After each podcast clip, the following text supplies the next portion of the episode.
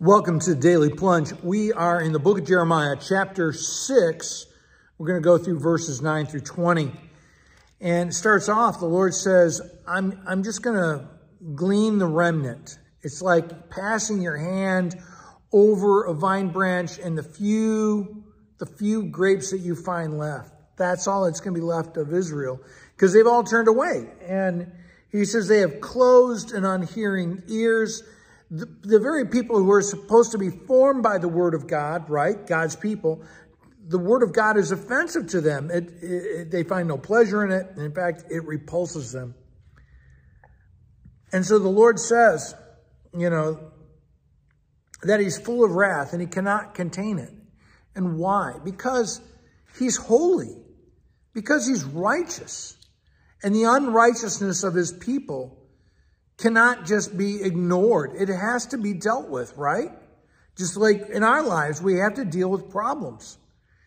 And he says, because of this, the young and the old, husbands and wives, are all going to be caught up in the coming of the wrath. And the Lord says, when I stretch out my hand, their houses, their fields, their spouses are all going to be taken away and given to others. And really what that's about is that the very things that they really idolized and worshiped, which are not the Lord, they're going to be taken away from them. And he goes on to say that part of the problem is that everybody there, they're all greedy for, they're all greedy for gain, right? Even the prophets and the priests practice deceit just to enrich themselves. And they go around preaching a word that the people want to hear. Peace, peace, peace, right? And it's like putting a band-aid on the problem. And so the priests and the prophets are playing nice at religion. The people of God, rather than being taken up by the word of God and filled with repentance and a fervor, a, you know, fervent love for God, instead they rather just play nice at religion. And he goes on in verse 15 to say, these folks are not ashamed of their detestable content, even though they should be ashamed and they should be blushing over the way they're acting in reference to who God is and who they're supposed to be. The Lord says, even though they will not be ashamed, they will be brought down. And then verse 16, you know, stand at the crossroads. Look for the ancient paths. What are the ways that God has given to us that have been passed to us from generation after generation of believers? You know, so often we want to do the new and greatest and latest thing, right? We want to, all the technology or whatever the hipster new pro program is. And God is saying, just get back to the basics, the old ways, the sure ways.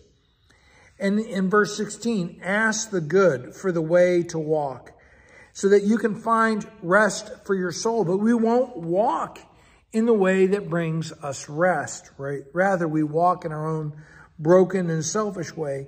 And so verse 17, so I appointed watchmen over you.